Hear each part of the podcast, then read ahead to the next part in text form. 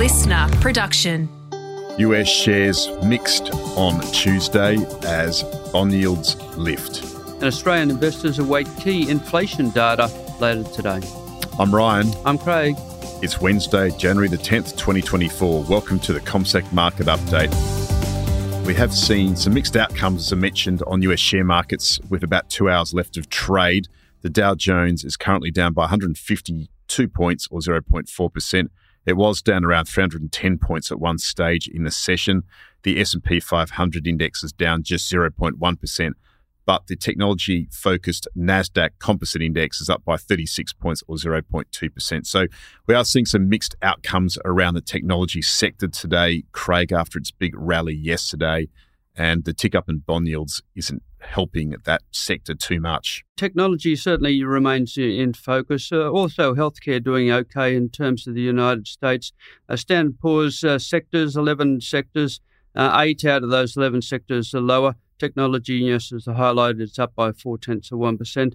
And the Dow 30 stocks, um, 18 are lower, only six are higher. Merck is doing the best there, up 0.9%. We've seen shares of Apple and Tesla down 0.7% and 2.7% respectively while chip stock Micron Technology shed 1.7%, Intel fell 0.4%. So they're weighing on the S&P 500, keeping the Nasdaq's gains in check. However, Nvidia has traded more than 3% higher, reaching a fresh all-time high.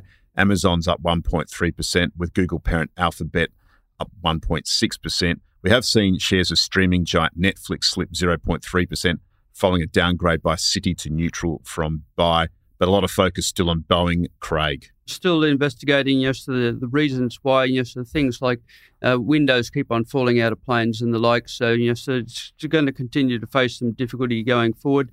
In terms of uh, takeover activity, there's a Wall Street Journal report saying Hewlett Packard Enterprise in advanced talks to buy Juniper Networks. It's believed to be a $13 billion deal. Juniper Networks up 22%, Hewlett Packard Enterprises down in the order of 8%. We're in a bit of a holding period, of course, in the lead up to the US Consumer Price Index being released on Thursday. And we have seen traders scale back expectations for an early start to interest rate cuts ahead of this data as well. That was reflected in the US government bond market overnight. We've seen US Treasury yields lift slightly. So the 10 years currently up by two basis points to 4.02%. That's above that key 4% benchmark level. We've seen the two year lift by three basis points to 4.38%. There's been a slew of government and corporate bond issuance both in the United States and Europe overnight. In particular, the US Treasury sold 52 billion of three-year notes at a yield of 4.105%. That was into solid demand.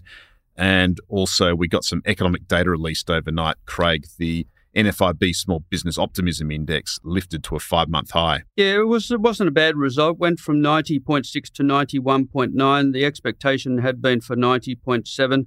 Uh, it's still the 24th month that we've had below average figures for this measure of small business optimism. There was a measure of economic optimism that was higher as well.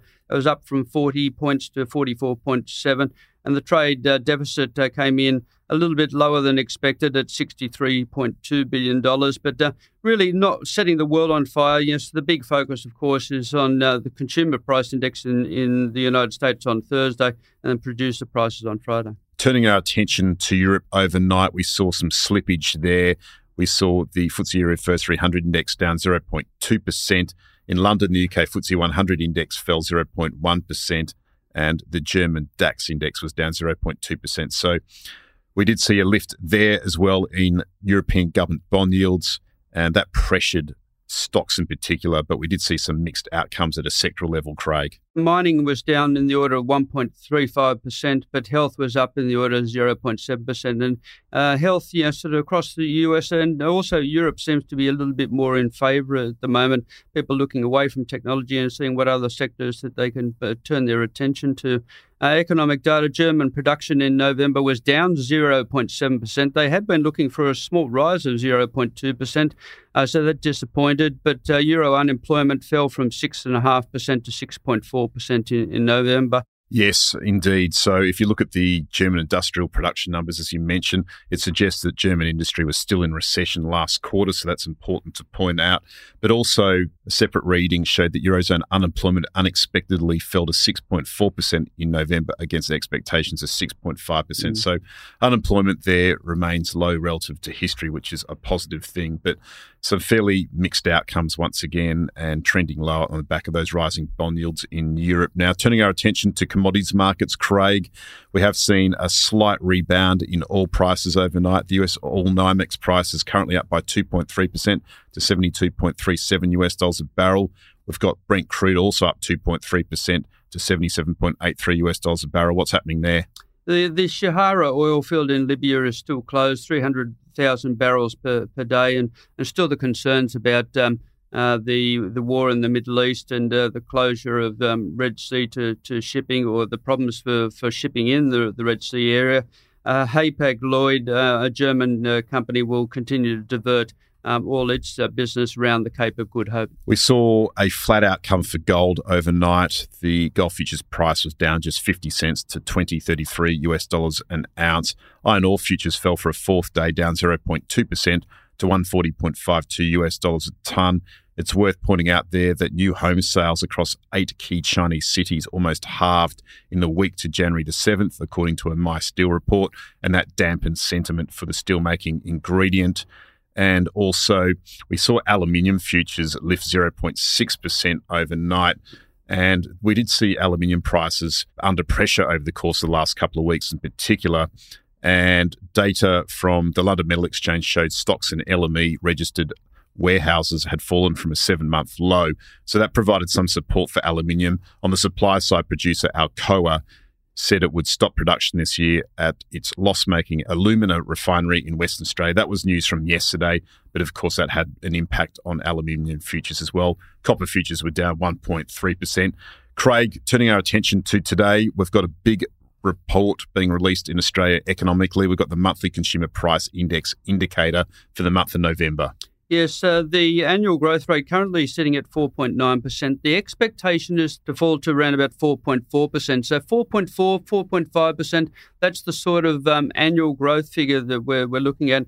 If we do get something like a 4.6, 4.7, that would be a degree of concern. And um, of course, a degree of delight would come through anything below that 4.4. So yeah, it is um, something that we're going to be closely looking at in terms of the detail as well remembering this is only a, partial reading of inflation. The full reading of inflation, the, the, the quarterly reading, will be coming out at the end of January. It's also worth pointing out that the core inflation rate, which will be released today, which is important from a Reserve Bank perspective, which strips out volatile energy and food prices, is expected to dip from 5.1% to 4.8%. But it still keeps the Reserve Bank on the front foot. It's heading in the right direction, these prices, but they still remain uncomfortably elevated.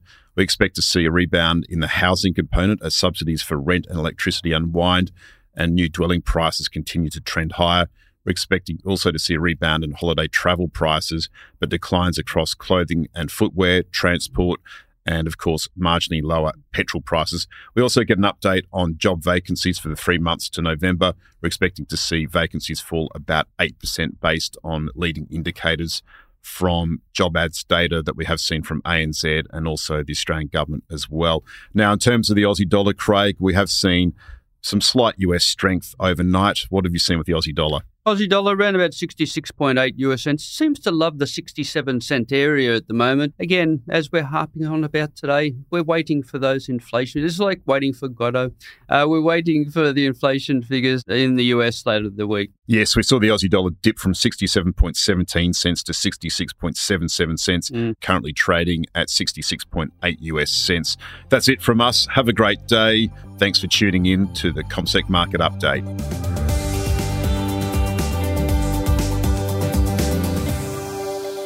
This podcast is prepared, approved, and distributed in Australia by Commonwealth Securities Limited, ABN 60067 254 399 AFSL 238814. The information does not take into consideration your objectives, financial situation, or needs. Consider the appropriateness of the information before acting, and if necessary, seek appropriate professional advice. LiSTNR.